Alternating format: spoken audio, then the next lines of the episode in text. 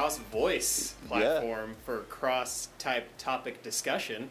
Uh, I'm Sam O'Banion, I'm Nick Panone. and we are podcast only now. We're podcasters, Nick. I feel so. What generation are we in now? Oh man, I mean, generation of people or generation of Like, is it after?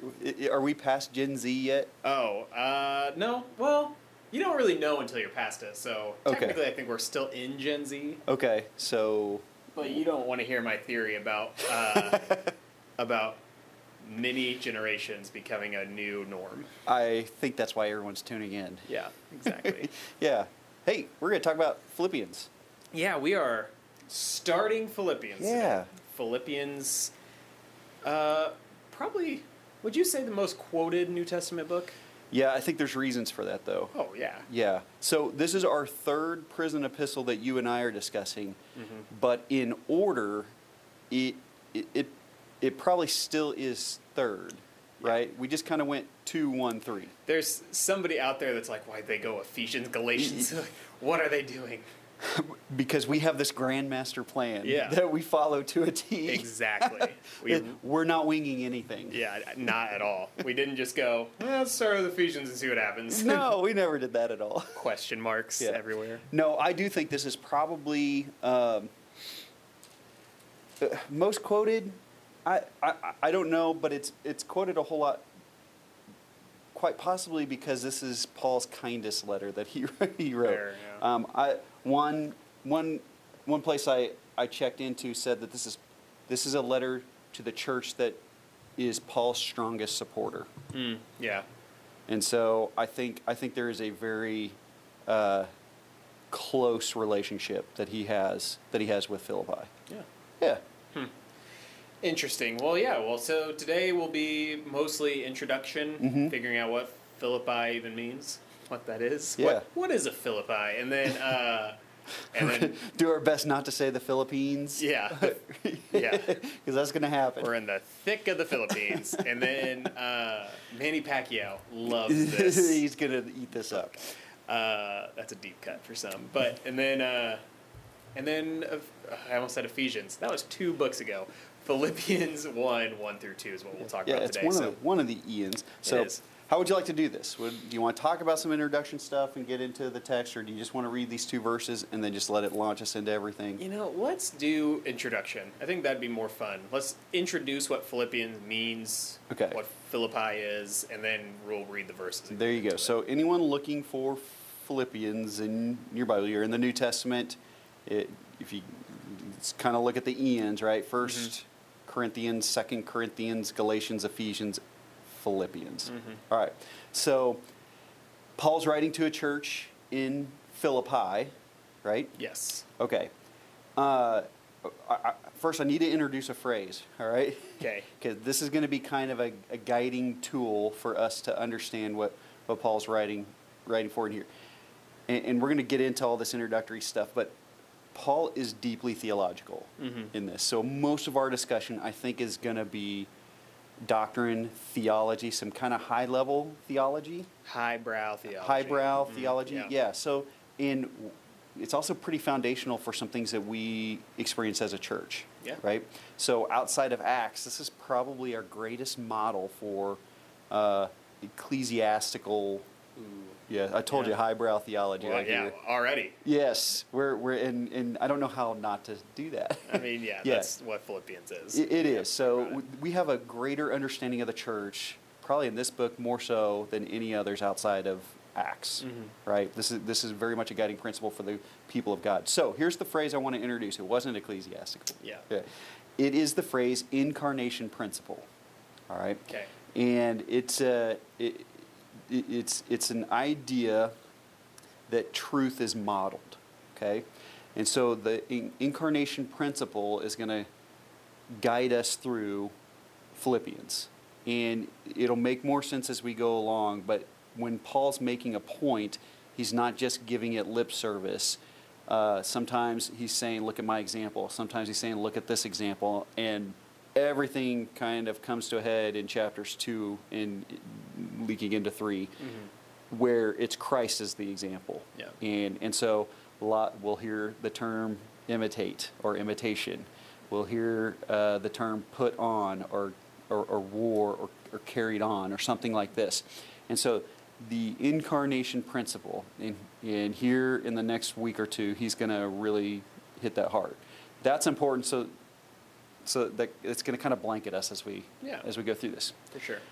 Uh, what should we talk about as far as introduction? Do You want to talk about the city of Philippi? Yeah, let's jump right into Philippi itself and what Okay. that is. So Paul wrote to this church that's in this city, Philippi. By the at the time that Paul wrote, it's kind of a smaller city. Mhm. Um, it's not it's not teeny tiny. It's not small town, but it's not a metropolis. I mean, in the grand scheme of the world, it's not. It's pretty new comparatively to the rest of Greece. Yes, at least this version of it is. Yeah. Yeah. Oh, this version of it is a baby compared Correct. to.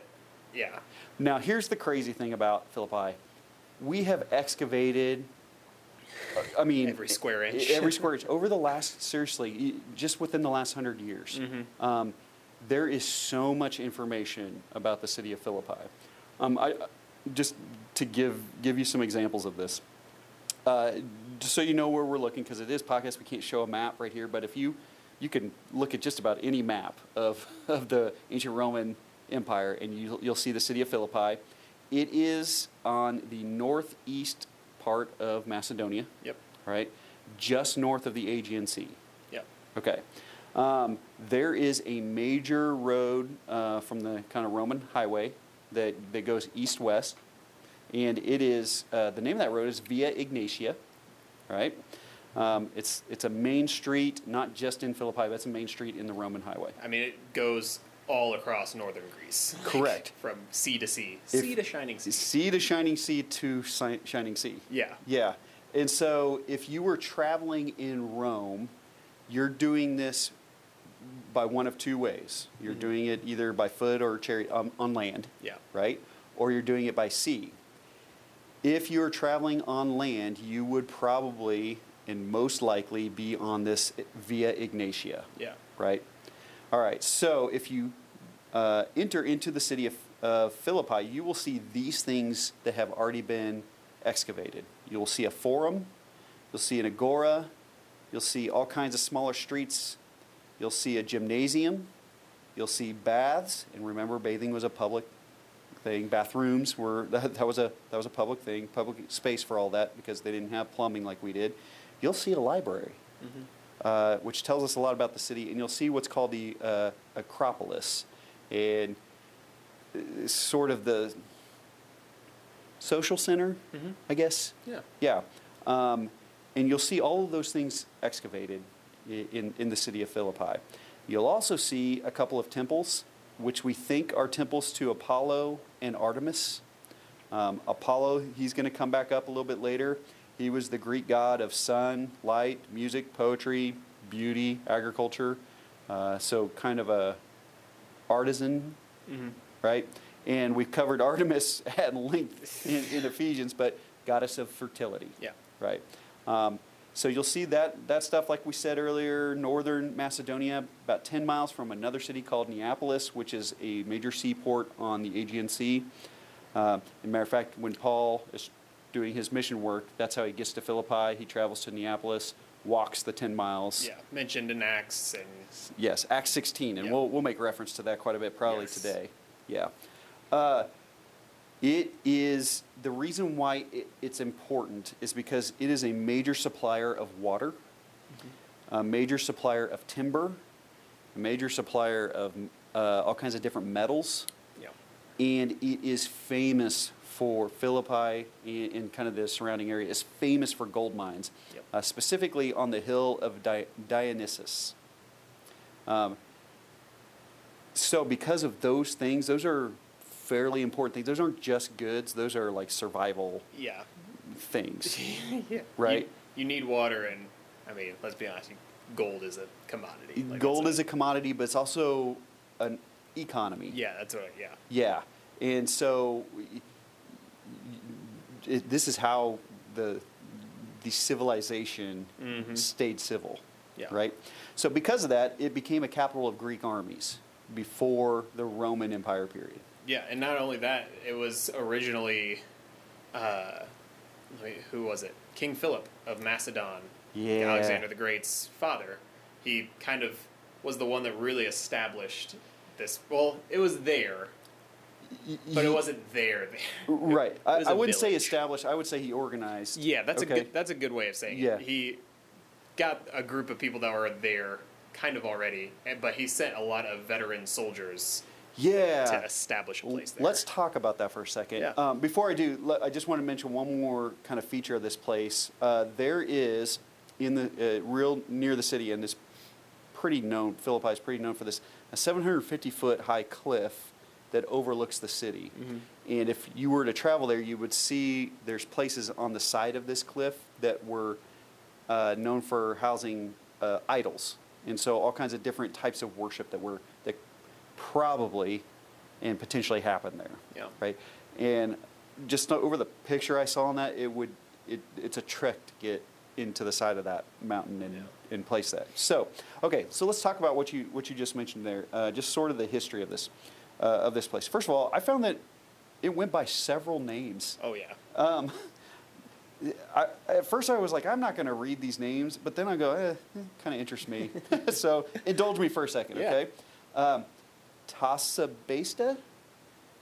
Is, That that kind of sounds like a place in California. it Casa does Mesa. sound. It a lot of these do. Uh, Ta- Tasabesa, the, the it, it, and that refers to the group of people that were there first before Greeks are are overtaking it. Okay. Uh, another name was Datus. Uh, another name, Crenides, Mm-hmm. and that is a name to describe the fountains and the springs that were there. Yep. Major. It was famous for its freshwater supply Yeah. Right? Uh, then, and this is kind of what you brought us to, it became a, a capital of the Greek Empire Mm-hmm. in 359 58 BC. Uh, by, at the time, the emperor was Philip II uh, of Macedon. Yeah. All right. So, just a real, I'm going to be as brief as I can about the Greek Empire and its the way it, it founded. You mentioned Philip, right? Yep. One of the most famous Greek military leaders, right? Yeah. Okay. Philip uh, has a son named Alexander the Great Mm-hmm. who takes what he started and creates the empire out of this. And runs with it for like like a decade. Yes, he's called the Great for a reason. Yeah. Okay. Now, not much more than that though, because he dies at a very early age. Yes, quickly, Yes. Which makes his accomplishments that much more impressive. That much more impressive. It dies in his twenties. He's truly a great. Yes, he, he dies in his twenties. Now, here's the problem with that. Okay, uh, imagine the United States st- when we first started. We had a very important person named George Washington. Okay, imagine we wrote the Declaration of Independence, we ratified the Constitution, we now birthed the nation, and then to the next day George Washington dies. Okay, that's what happened here. No one knew what to do. Uh, Alexander had one son who was just he was infant. If they had diapers, he was in his huggies. Okay, uh, he was technically the emperor. Outside of that, there's for the rest and the duration of the Greek Empire, there's a clash over who is the ruler Yeah. and it divides into all kinds of territories. Uh, we, we get the Macedonians, we, we get the Thracians, we get Egypt. Um, even when we get into like Syria and the Palestine and, and things like this, it's, it's crazy. There's a constant clash of uh, civil war, and then also they're sort of united in their civil war, so they're fighting off what they consider barbarians. Yeah.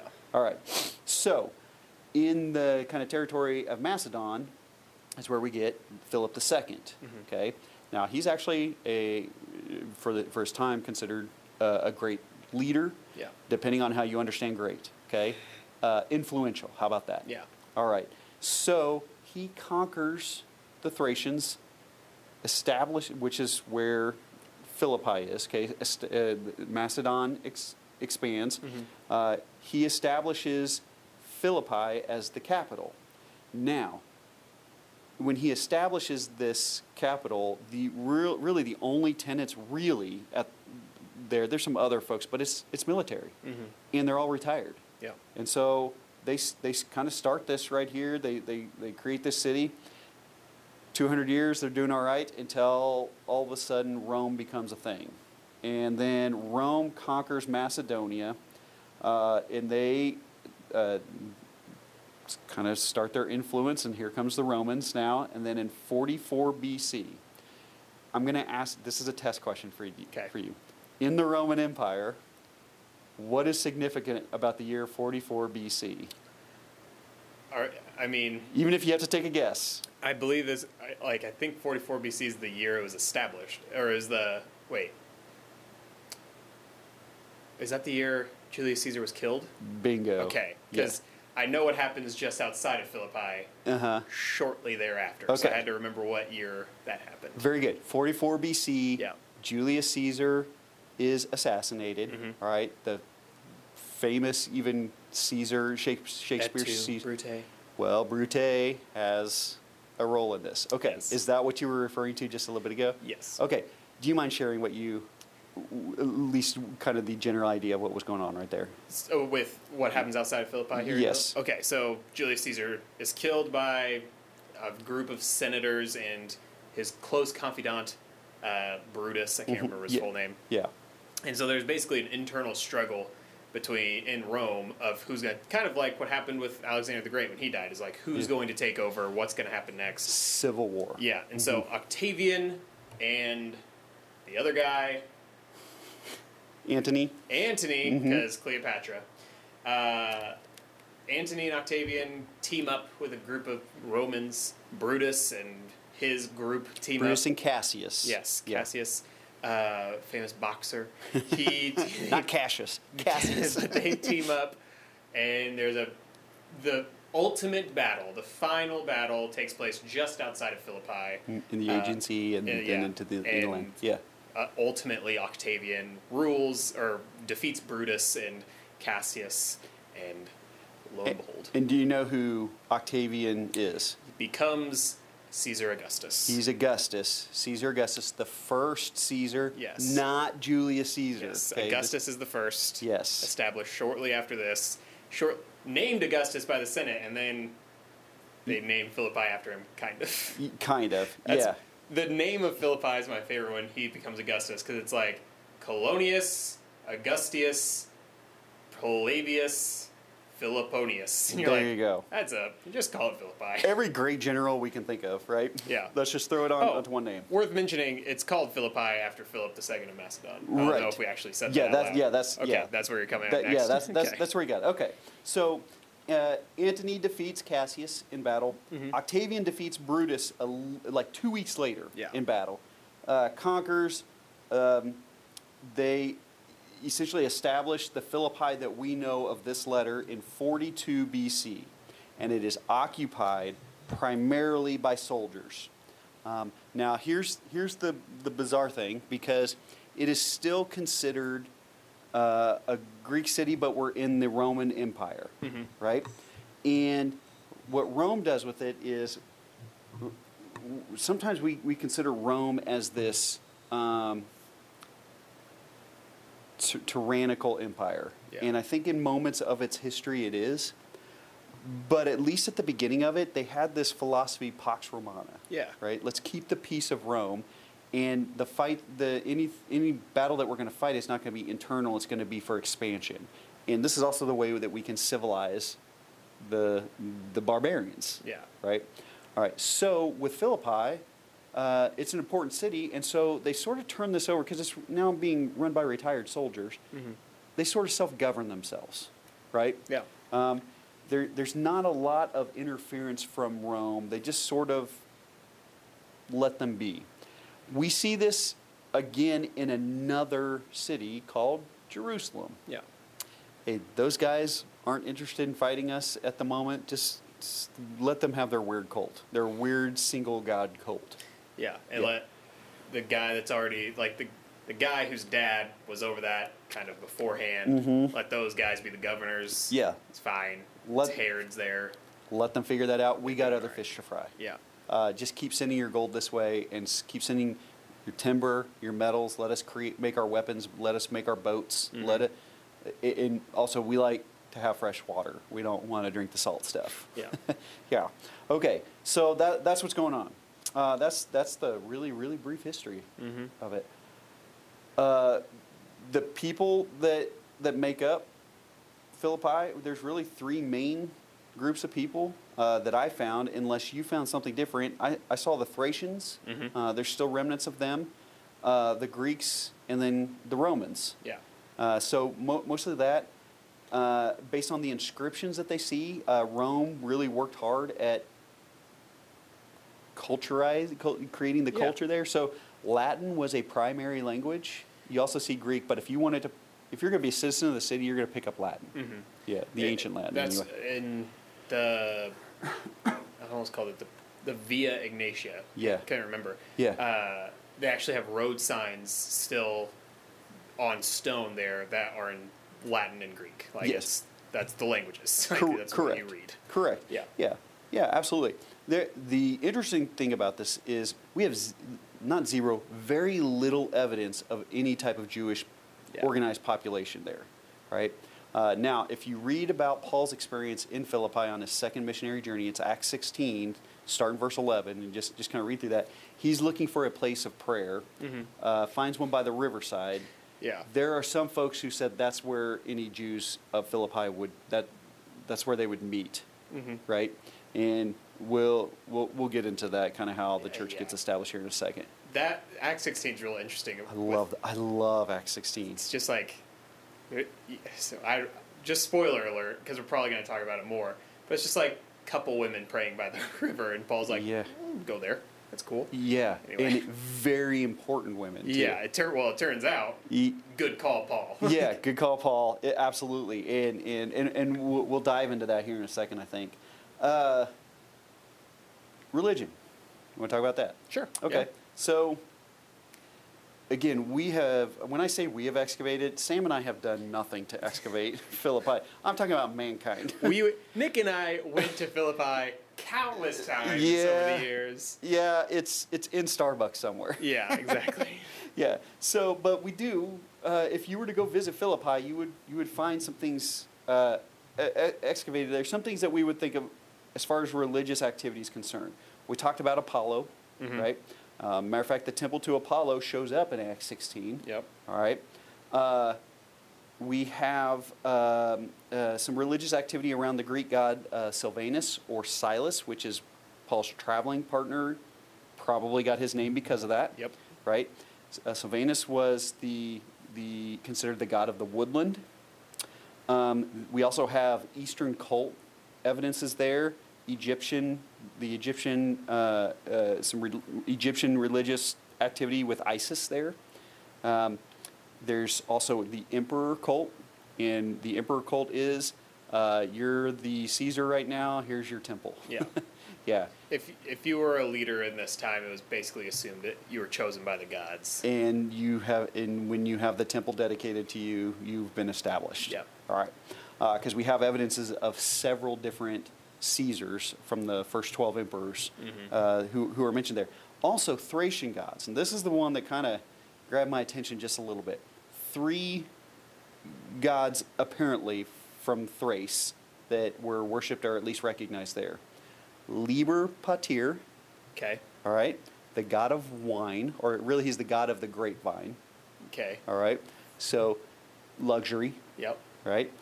Uh, I like this name, Thracian rider. I, that sounds yeah. That sounds like a really hipster boy name. It does. He's the god of hunting, Okay. all right. So he and Sylvanus are kind of similar, Yep. right? And then Bendis or Bendis. Bendis. Yes, Sorry. that's all right. Bendis is a great name. She, the only thing we have is she's connected to the goddess uh, Diana and Artemis. So Okay. We That just yeah we just assume she's a goddess of fertility, Yeah. right? Uh, but those are Thracian gods. I have not done a deep dive on Thracian gods, so I'm way more familiar with the Greek and kind of Roman. I want to I want to meet the guy that's done a deep dive on Thracian gods because he's a special character. I bet. The, we we should probably go to that Starbucks and, and I would- visit with. Yeah. yeah, exactly. And I, yeah, I would I would legitimately talk to him. That is interesting. Well, so that all this should make sense to us if when you understand kind of the makeup of, of Philippi, Yeah. right? So it is one of those blending of cultures. Mhm. It, there, there's a sort of type of melting pot that- Yeah. that's going on there. and predominantly a polytheistic one, Right. which yeah makes it an, a very interesting mission field for Paul It, it does. compared uh, to the rest of his mission fields, which at least have some semblance of there's the synagogue. prior to Paul's arrival, there's very little evidence of monotheistic worship. Mm-hmm. All right. Um, also, very well-to-do neighborhood here, Yeah. right? This is people living here. That probably cost of living is up, Mm-hmm. right? The, this they're they're they're doing all right. All right. So, Paul shows up. Yep. Okay. Paul shows up. This is in his second missionary journey. You can see his first interaction with it again in Acts 16. You just start right around verse 11. Mm-hmm. Um, he prior to this, uh, he was on the other side of the Aegean Sea, the east side of the Aegean Sea, and he gets this vision that he needs to go to Macedonia Yep. because someone's in need of help.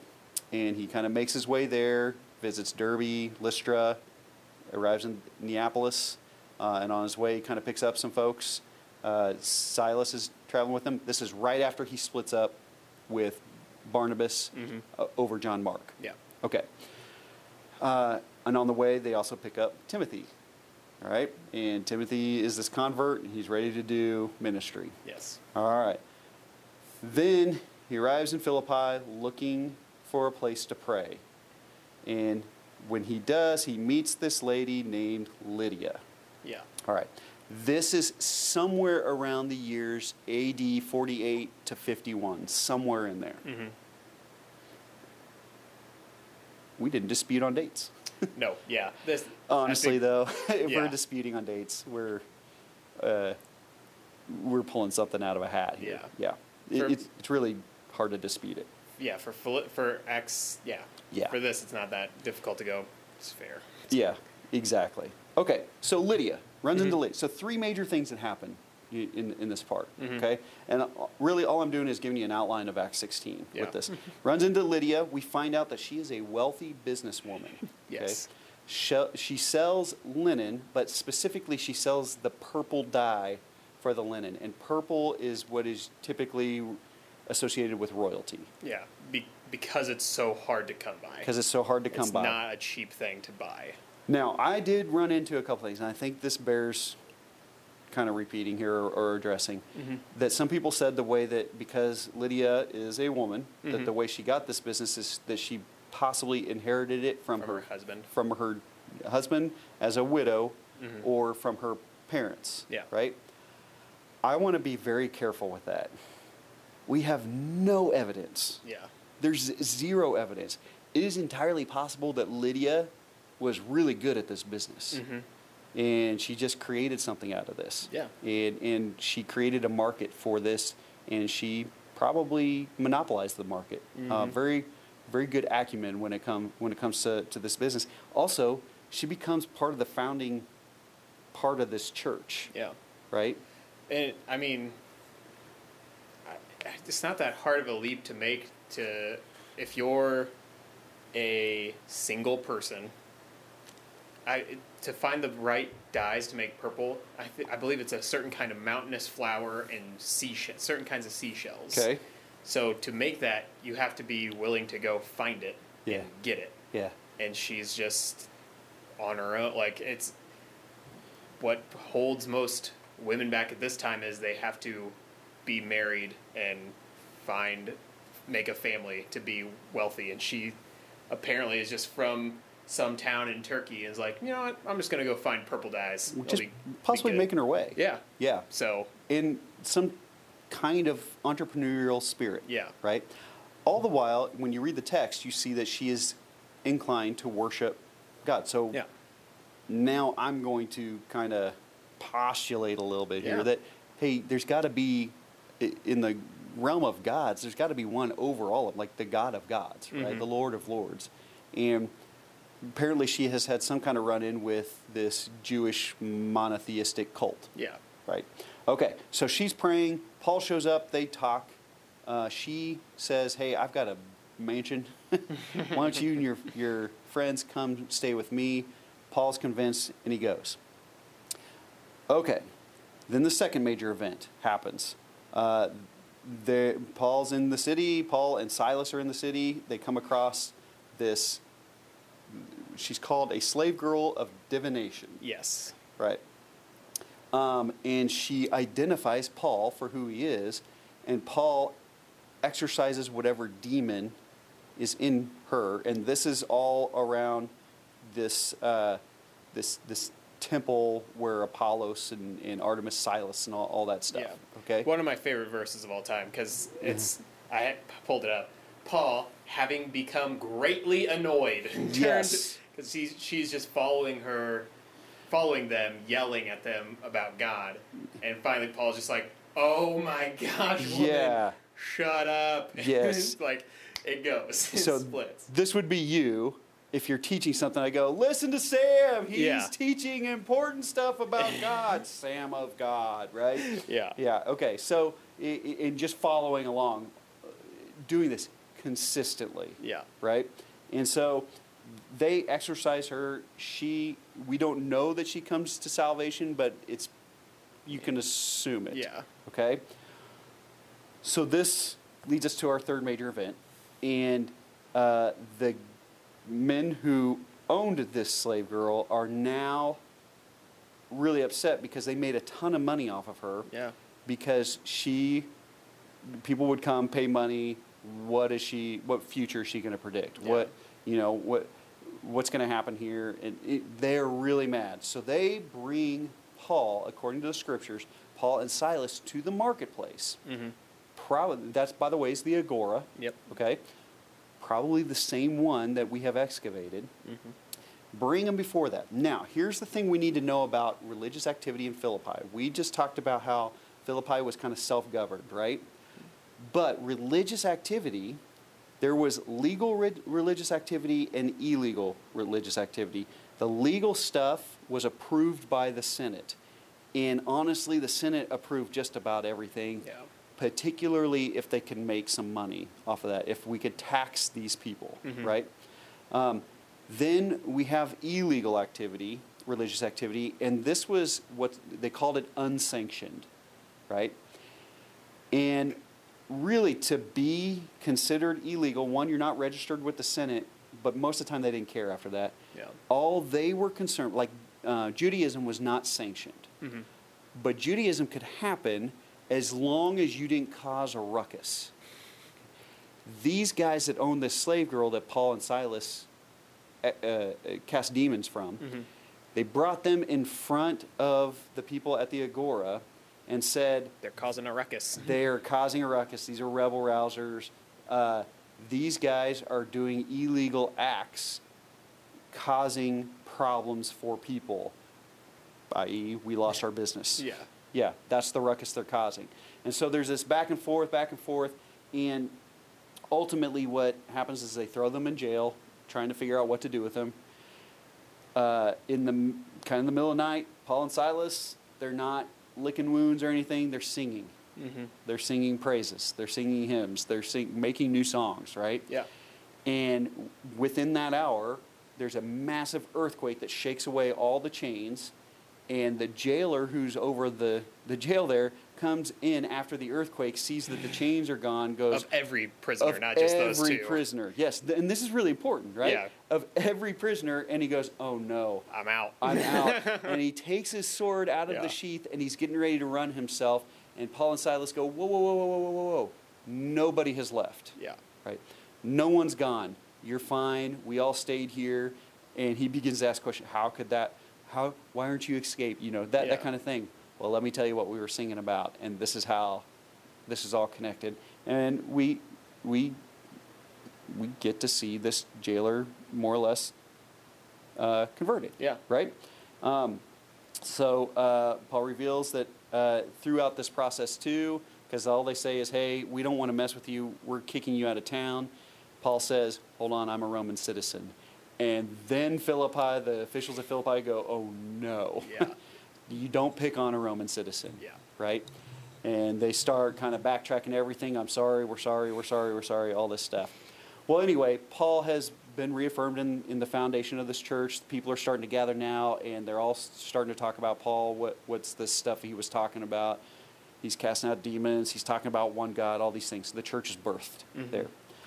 Um, it, it's also worth noting too. He comes back in his third missionary journey, kind of kind of toward the front end of it, um, and in that third missionary journey, when he visits Philippi, is when he writes the book of Second Corinthians. Yeah. Okay, and that's right around the year AD 55. So about f- roughly four years after he's uh, established his, his, this church in Philippi, Mhm. coming in checking on that. It's considered a healthy church. Um, we learn a lot about Gentiles. We learn a, it's, it's uh, made up of almost all Gentiles. Uh, it's got a very healthy women's ministry going on. uh, they are known for their generosity. They are very loyal to the missionary movement that Paul is on, Mm-hmm. right? A matter of fact, they give a, a great gift to Paul when they learn that he's in prison. And so that, that's kind of how the church gets going. Yeah. That, that's, that's, that's who he's writing to there. Um, I think it's important when we start getting into the text that we ask the question, why did Paul write this? Or why did this author write this? Uh, it's known as the occasion, right? Mhm. The occasion.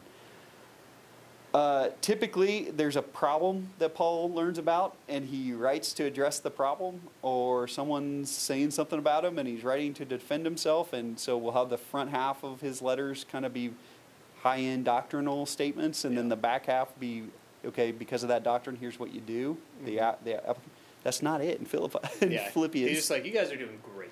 yeah, for the most part, right? There's some pro. There's like a small hiccup, but you know what? You The- know what to do. yeah, there's some issues. Just keep moving. Yeah. So, just reading through the letter, here's some things I wrote. Okay. Mm-hmm. Uh, I think he was giving them a heads up. Timothy was coming. Yep. Okay. Paul was saying, "Hey, I'm planning to come visit you again," which is probably that trip back on his third missionary journey, Yep. uh, right before he gets arrested. Uh, uh, and even after his arrest, we can we can say, "Hey, when he gets out, he's he's coming, Coming back. back. Yeah. Uh, Paul's thanksgiving for their gift. Mhm. Uh, I mean, the word thanks and thank and thanksgiving and rejoice all over the all over the text. Um, again, the church of Philippi was probably his biggest supporter. Uh, and remember, they're well to do. So, folks like Lydia, who, who got this business acumen, hey, let, Paul's in trouble, let's collect this. Mhm. And they send it to him. Um, also, I think Paul's doing a little reflection. Uh, just, hey, what's the state of the church right now? I'm in prison, but because, he says, because of his chains, the evangelistic efforts of the church global is just booming. Yeah. Yeah, just booming. Uh, also, there's a guy that we're going to be introduced to named Epaphroditus. Epaphroditus. Great name. If I have a son, Yeah, Epaphroditus. Epaphroditus. He is a Philippian Mhm. uh, who was doing ministry work with Paul, becomes very ill, and after he recovers, he kind of talks to Paul and says, "Hey, I'd like to go visit my hometown again." And I think Paul's capitalizing on that Yeah. situation. Yeah. Um, we keep saying Paul's the writer. There is no real dispute. Literally, like even non-Christian Bible scholars are like, yeah, Paul wrote that. E- exactly. Uh, some have even said this is actually the model letter. Yeah. Uh, like we should to know how a an ancient letter works. Read Philippians. Some are saying now though that it's a way to look at a collection of letters. Yeah. Want yeah. talk about that? I wasn't sure if you were gonna get there, and I was like, I'll just throw it in and see yeah. what throw that grenade It's in. my and see that. very next note. So the integrity of the letter, right? yeah. Okay. The question is being asked is the letter really the letter to the Philippians, or is it a collection of letters? Letters to the yeah, to the Philippians. Philippians. There's basically three theories that I ran into, all right? Mhm. That it is a single unified letter. Two, that it's two letters that's been put together. You'll never guess what the third theory is. Uh, three letters. More than two. Oh yeah. Yeah, more than two. Right. Here's where this comes from. The 1960s. That's everything. Everything I saw said 1960s Germany. People were saying Philippians is a collection of letters. And here's why. All right. Here, here's here's where where they grab onto. There is a guy who's second generation Christian named Polycarp.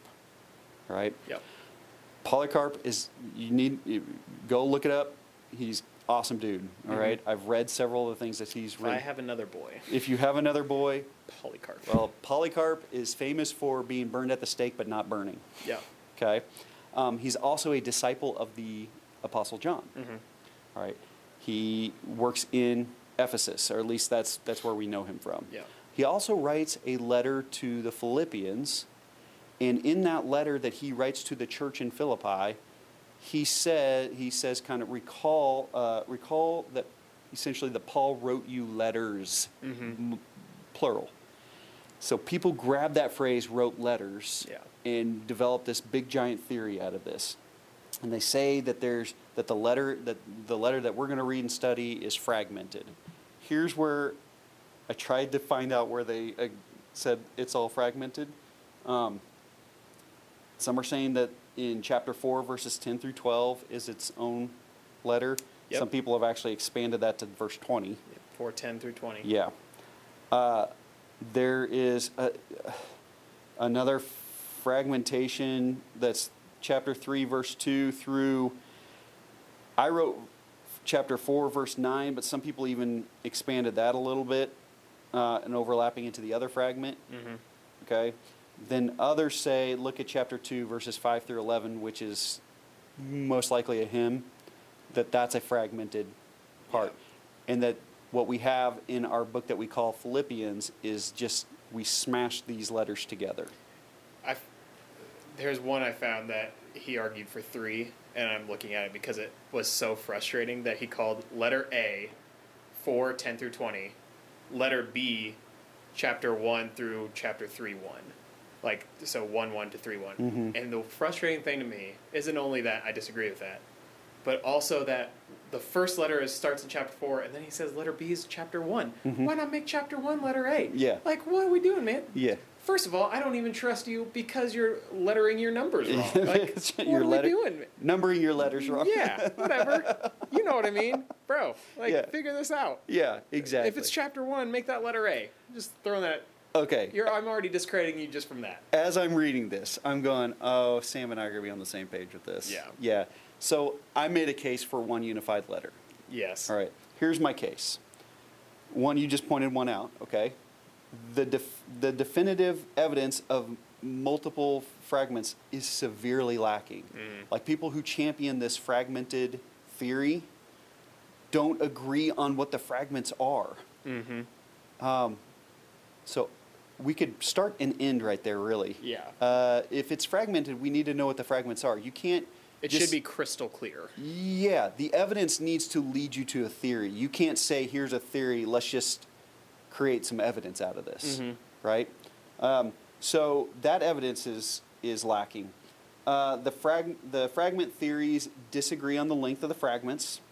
There is no evidence for separate fragments, right? There, there's no evidence that, that those things are actually separate. It's Mhm. lacking completely.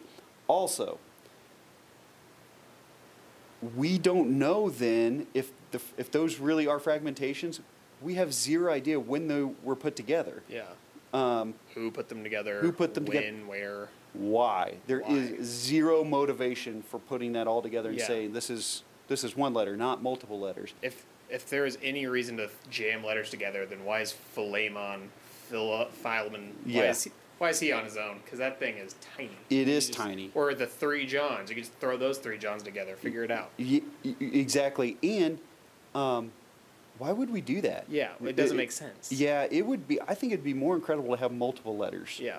uh, and we would get to learn a lot of things and get to do more deep dives like this. Yeah. So we're going to champion this as one solid letter that is unified and again this incarnation theory uh, Mhm. theory principle is what's going to guide us through that. Yeah. Um, and if it's fragmented, uh, anyone who does that, no, I just can't see the I seriousness mean, of that. and yeah, my my problems, like I said, if we jam letters together, then why aren't we jamming all the letters together, or like Correct. smaller letters together? There is evidence that there might be a third Corinthians, uh huh. but we don't have it. It's just lost to history, and so why can't another Philippians be lost to history? And you as could well? you could make a case that there's a fourth Corinthians. Yeah, too. exactly. Yeah, yeah. yeah. and Um, then, sorry, no, go ahead. I was just gonna say, this is my favorite argument that it's a, a collection of letters Mhm. was this guy said in chapter two you have Epaphroditus ill to the point of death, and then later Epaphroditus seems to be healthy, ready to make a journey. But in chapter two it says Epaphroditus is, was ill, and then at verse twenty seven, chapter two, verse twenty seven. Indeed, he was ill, Yeah. but God had mercy on him, and he's not anymore. Like Also, you just stopped reading and said, "There's a collection of letters because Epaphroditus is sick." It's like, no, he's better. Like he's good. Yeah. So l- let me make your case even further. Okay. Paul's in jail when Yeah. he writes this. That letter, like it's not an email. yeah. someone is taking that letter to them. Who do you suppose that someone is? Yeah. You know that Epaphroditus is well because he's standing you. He's they're handing you the letter. literally telling you that, he's yeah. giving you the letter. It's so good. So Yeah. anyway, yeah, there's just not a lot of concrete anything. No, to it, to, in my opinion, this The is something milkshake. that we have, especially in ancient writing, we just love to do this. Create Mm-hmm. a theory and then go in and try to proof text everything, yeah. and let the evidence speak for itself. It's yeah, it's something that this is a little bit of a rabbit hole slash soapbox. Mhm. I don't know if that's a thing that can happen, but It can. Uh, we just do this with ancient people in general. Like, Sure. Uh, there's no way that the pyramids could be built by people. It was aliens. There's no way that William Shakespeare could have written all these fantastic works. It's like just because they're old doesn't mean they weren't capable of something. And I feel like that's what Philippians, when you read it, is concise. But we tend to do this with ancient people where we discredit things, even when they, like Philippians isn't some long, uh, ama- like it's not a huge work of fiction that's just unbelievable. Like it's Right. it's not like the works of Will. It's four chapters. Yeah. But we tend to do this thing where it's like, well, it's a little distor- it, There's a little change in theme, so collection. Like, there's no way that this is just one letter. Yeah, like Paul's not capable of, Of- doing that. Yeah, or Paul's not capable of like writing a letter, maybe taking a break and then coming back and like, oh, hey, write this down, scribe. Yeah, Like, in in prison. yeah, exactly. Yeah. it's just silly. Anyway. it, yeah, I, I get frustrated with that too. I'm, I'm, I'm on the same page with you on that. Um, okay, let's let's address this. The the origin and date of this. Mhm. Okay. Uh, again, I think you and I are going to be on the same page with this too. Yeah. We've said this a, a couple times. Paul wrote this from Rome during his imprisonment. Mhm. Uh, his imprisonment is documented in the last third of the book of Acts Yep. and how he arrives in Rome as a prisoner. And really, they kind of don't know what to do with him at that point. So he is allotted certain freedoms. Mhm. Is that fair to say? Uh, so Paul's in prison, but he has the freedom to entertain p- visitors. Yeah. Uh, you could go visit him yeah. pretty freely. He's basically they arrested him because it's like this is a new law. like we need to figure out something. To Yeah, do. and the Don't Jews know. have turned you over to this, and we don't know. We thought you were a Jew, man. Like Y- what? y- What's going on with this? And he keeps confusing. appealing to Caesar. Yeah. So he's in several And times he could have he's been a freed. Roman citizen, so Yeah. we have to listen to that. Several times he could have been freed, and, and so he just keeps appealing there. Uh, he's got freedom to write letters. Uh, clearly, these visitors would come take care of him. Epaphroditus being one of them. Hey, we heard you were in prison. We're going to send this to you, Yeah. right? Um, during his time, the church is booming, and they're emboldened by his time in prison. Mhm. Uh, he's going to He describe some. about, yeah. he's going to describe some of that in our letter here. Um, Paul's awaiting a verdict, uh, but I think it's fair to say that he was confident in a favorable outcome because he tells of plans to come and visit again, Yeah. right? Okay, where dispute with all of that kind of thing happens uh, i- is there's multiple times that he has visited, multiple people who have visited from Philippi to Rome, and there's some people saying, well, this couldn't have happened that many times because that it's just such a long way. I, I, I've got some documentation that documented how you would travel from Rome to Philippi. Yeah. I want to read this. Yeah. Okay. Um, now, you and I might be the only two people in the world that think this is kind of neat. Uh, yeah. Okay. I mean, if you want to talk about efficiency of travel, you're you got and like the history of efficient travel. you- yes. the Romans will probably be the, like one of the first mentions because they were they, anything they were nothing but efficient when Uh, it came to how to get from A to B. Yes. So in the 50s, when our highway was really, the highway system was being developed, Mhm. it was modeled after the Roman highway. Yeah. All right. Um, now, keep in mind though, Paul's not jumping, or people visiting Paul aren't jumping in private planes and landing in Philippi. Yeah. They're not jumping in their cars, their vans, their SUVs, or anything like that. So there is some work to do this. I'm just going to read this, okay? Yeah. This this is Richard Melnick who who documented this for us, um, and if you don't have a map, hit pause on this. Go open a map uh, of first century Roman Empire, and you'll be able to follow this a little bit better. Okay, the, the visual aid will help, but I think this is so this is so fascinating to me. The trip to Rome from Philippi was approximately 800 miles. Uh, from Rome, the traveler would follow the Appian Way to Brundisium for 360 miles.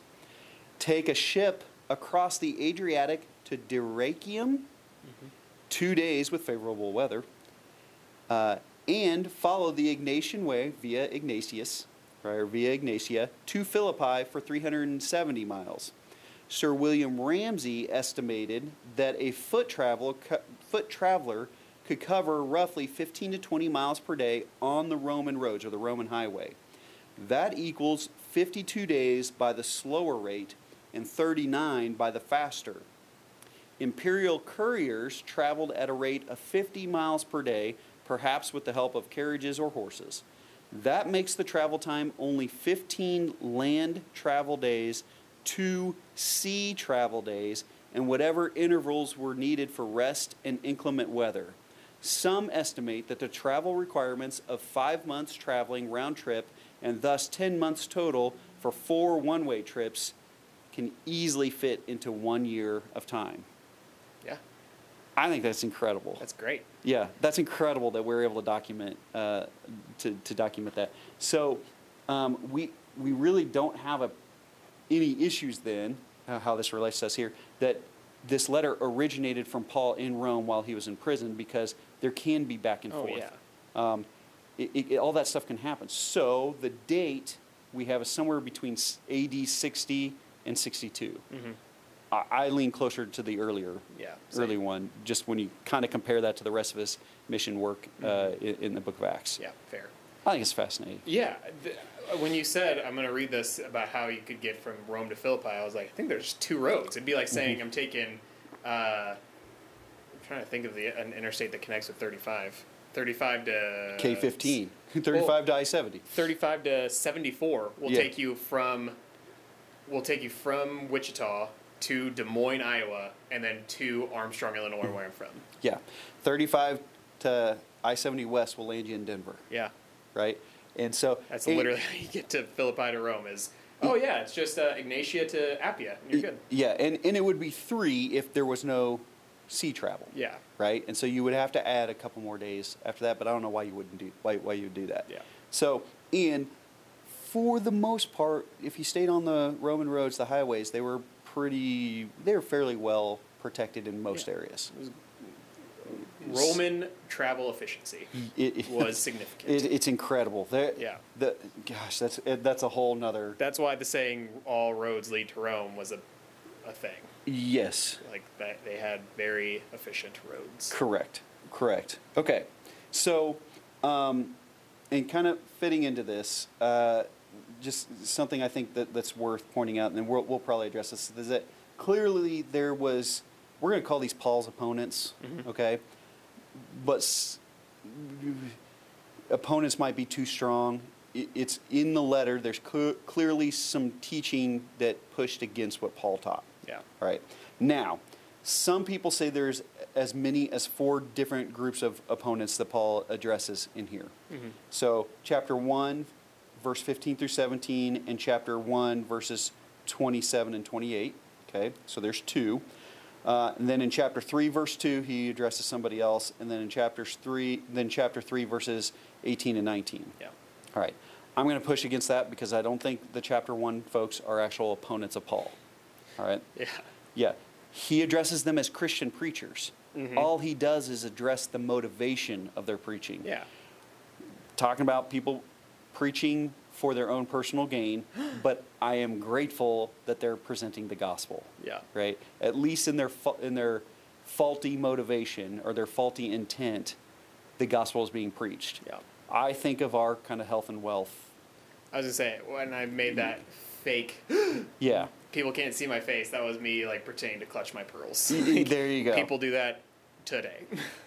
They do, and we we can we can push against that like Paul does. yeah, exactly. We're you and I would still say they're preaching the gospel. Question their motivation, but the gospel's being preached at least. Maybe somebody's getting baptized. You know. Jesus, people are coming to know Jesus Yeah. through that, and God can work however He wants with that. Yeah. Exactly. Um, and, but when you compare that to the people he addresses in chapter 3, of which he calls at least these things, okay? Calls them dogs, evildoers, cutters, enemies of the cross, right? Yeah. And he talks about some law and liberty things, um, addresses some Gentile issues. Perhaps we get back into the realm of Judaizers. Mm-hmm. Um, what Paul is really addressing is really legalism and legalistic teachings. Yeah. Um, and he addresses certain things that they bring up, or at least that he has heard they bring up, like food laws and sacrifices. He even, he even comes, t- has this teaching about uh, their God is their stomach, Yeah. right? Um, one person I saw describe it as a form of Gnosticism. Hmm. Okay, so Gnosticism is a really bizarre thing when you, when you look at it because it can have all, it can show up all kinds of different ways. Yeah. And it Yeah. sticks around for a long time. It does. If you're not familiar with Gnosticism, I, I would highly encourage you to Google it. Yeah. it- to, to kind of figure out what, but it's essentially saying that the world is evil, and the only way to know that is to acquire this special knowledge or spiritual knowledge, Mhm. and then you'll be able to n- notice the evil so that you can do good. And where Gnosticism kind of infiltrates the church is Jesus was wh- what showed the way to this special knowledge Yeah. right? Um, this guy said that what Paul is addressing in chapter 3 is a form of Gnosticism that's really Christian perfectionism. Mm. Okay, so I have come to know Jesus. Now look at how perfectly I live my life. And there's a boasting about it. And it's, look, I'm, I'm, I'm now free from all the evil. And, and Look how much better I am. look how much better it is. So come to know Jesus so that you can be perfect Yeah. right? And and not I'm not talking about your soul is cleansed. It's now you c- now you have the knowledge to lead a perfect life. Yeah. Where you and I would say, uh, we know Jesus, and well, because of that, I'm now seeing all of my faults. Mhm. I'm seeing everywhere I'm convicted. Oh, life is messy. I need Jesus to help walk through the mess Yeah. right? So Paul says dogs, evildoers, cutters, enemies of the cross. You're not understanding what the cross was. Yeah. Okay. Um, I, I think that's fascinating. I'm, I'm willing to bet that shows up uh, over the next several weeks as we go through this. Sure. Okay. Um, real quickly, here's there's a again big time theological uh, discussions that are going to happen. I, I, I've got like four I've organized this into. All Okay. right. Uh, so Paul's going to address the situation in Rome, um, and for him, Christ is magnified, which is the incarnational principle. The Mhm. incarnation principle. Hey, look, I make because of what what I am and where I am, Christ is glorified Yeah. right? Um, and Paul presents a theology of, of, of kind of what the earthly life is. All right. The, then he addresses church unity um, in an exhortation, um, probably because he's experienced a divided church in Rome. Mhm. Uh, the uh, differing Philippian prominent women, there's, there's some issues going on here, and so he's just addressing that. And these aren't major, major things, but it could lead to major things. And he says selfishness is kind of at the root of all this division. So the, the IP here, the incarnation principle, is uh, this is solved by Jesus' humility. Mhm. Look at the cross. Yep. We talked about legalism, false teachers he addresses. Um, there's a danger of external religious preoccupation, right? Look at how well I worship. Look at how perfect my life is now, Yeah. kind of thing. The incarnation principle, the IP, is leads us to a justification of faith by faith. Um, Paul then says, "Here's my personal experience with that kind of legalistic teaching, it doesn't work. So, imitate me as I imitate Christ. Mm, yeah. Right? Okay, and then Thanksgiving. There, I mean, a deep theology of Thanksgiving here. Um, the Philippian gift, the, the money, and even the gift that they sent with Epaphroditus to help out. The IP ultimately is Christian living, not as a genre of books, but that Christian living is greater than just giving lip service, Mhm. right? Um, the church is called then to imitate Christ, and so we have this high level soteriology teachings and high level ecclesiastical teachings Yep. that here is what salvation is. You know, you're saved from something, but you're also saved to something. And here is how the church operates in the midst of that. Yeah. Okay. Those are the things we get to tackle as we read this book. For sure. Good Yeah. deal. On board. Awesome. Uh, sh- shall we read just the first two Yeah, verses? do go, it. Go for it, man. All right. Paul and Timothy, servants of Christ Jesus, to all the saints in Christ Jesus who are at Philippi with the overseers and deacons, grace to you and peace from God our Father and the Lord Jesus Christ. Mm-hmm. The word of the Lord. Yeah. 1, 1, and 2. Yeah, yeah. Um, I, I, think that's uh, again. This is considered the model letter, Mhm. right? That is a model greeting. It is. This is if you study epistles or or, or ancient um, letter writing, Mhm. you'll you'll you you should look at this and you, you see a great example of this. Very common. The the only I did, two words I want to point out is this: the words overseers and deacons. Yeah, that's the only two things that I was like, ooh, hey, that's fun. Yeah, they're two different words, but they're essentially the same thing. Yeah. Okay. The only difference I found was somebody said uh, overseers could be kind of like elders, Yeah. and deacons are kind of how you understand deacons. Just Yeah. Do the work. So, quite literally, so the, the, the, the Greek word episkopoi for Mhm. overseers, this is, we translate this into our, what we understand as biblical elders all Yeah. the time, the right? Episcopalians. There you go. There you go. And we, uh, really overseers overseeing the spiritual health of the church. Yeah. Deacons, um, uh, diakonoi, Yeah. right, is also how we, tr- our word, gr- our Greek word for minister Yeah. or servant.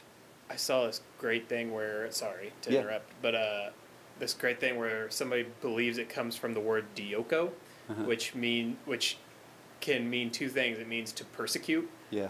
but in the sense of to follow someone with the intent to attack, but also there's the less violent version of dioko, which is to chase after something with the intent to like effectively just catch up to it, to like Yeah. follow something with great intent, and Yeah. that's where the Christ like the early Christians were like, oh well, you need to dioko after people here, like Yeah. go follow them and attend to what they have.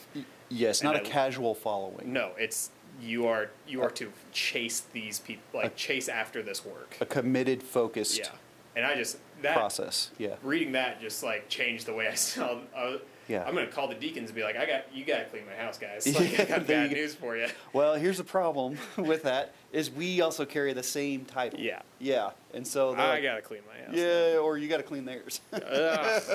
Yeah. I quit. exactly, exactly. So um, he, he's writing to this in, I, I, I just think it kind of clues us into, he's writing to the leadership of this church. Yeah. And so thankful, I rejoice in such a positive letter um, that's going to have some rich, rich doctrinal teaching and theological basis for how the church operates. Yeah.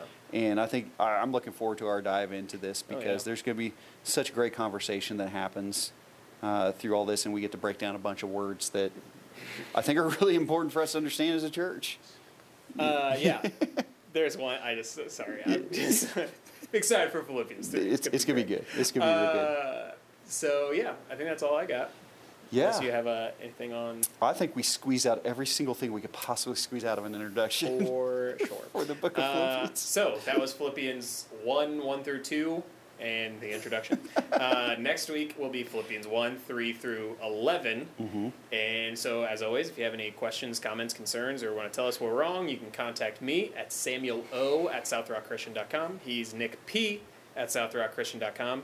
This is podcast only now. So if you're hearing our voices, you figured it out. And if not, then you've probably emailed us or asked us why there's no video this week uh, on YouTube, and that's because we're just doing this like this now, which That's is right. A little Yeah. easier on the eyes. yeah. We have a face. We have faces for radio. so That's right. Perfect. That's right. Uh, anyway, it's great having you guys, and we'll see you next week. See ya.